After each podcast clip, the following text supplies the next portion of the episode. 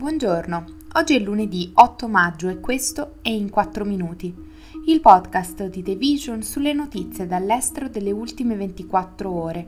Parleremo dei conservatori britannici che non sono andati bene alle elezioni amministrative e delle inondazioni tra Ruanda e Uganda.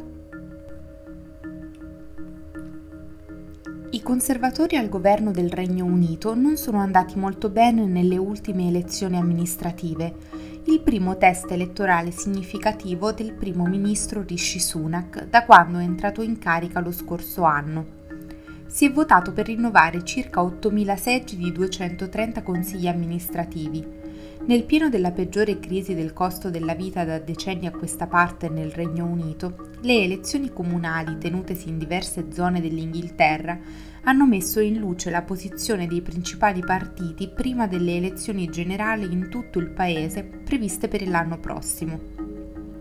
Questi risultati hanno portato Sunak ad ammettere che le cose non si stavano mettendo bene per il proprio partito conservatore, ma ha promesso di portare avanti le priorità del popolo, tra cui il dimezzamento dell'inflazione a due cifre, il ripristino della crescita economica e i nuovi programmi di attraversamento della Manica per governare l'immigrazione.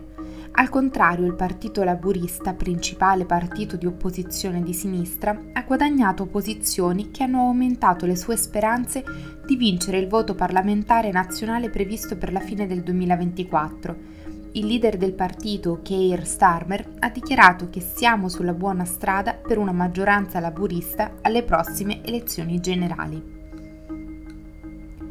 Su Ruanda e Uganda si sono abbattute delle forti inondazioni e frane che hanno ucciso almeno 129 persone, il più alto numero di vittime di un'inondazione registrato in un solo giorno nella storia recente del paese.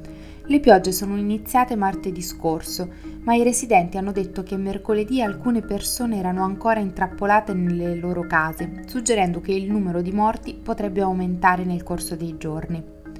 La maggior parte delle vittime è stata registrata nella parte occidentale e settentrionale del Ruanda, ma sono stati segnalati danni anche nel sud. I distretti di Ngororero, Srubavu, Nyubu, Ruzziro e Karongi nel nord-ovest sono stati tra i più colpiti, secondo il governo ruandese. Aprile è tipicamente il mese più piovoso del Ruanda, ma anche per aprile le piogge del mese scorso sono state abbondanti e mentre di solito la stagione inizia a diminuire a maggio, le previsioni indicavano altre piogge nei prossimi giorni.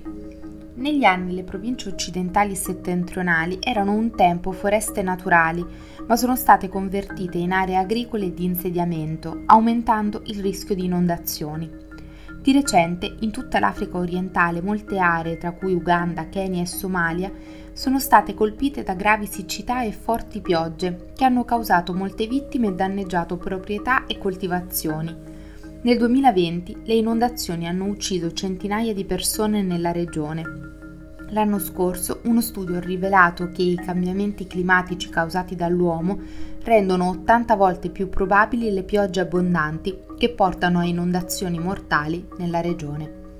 Questo è tutto da The Vision, a domani.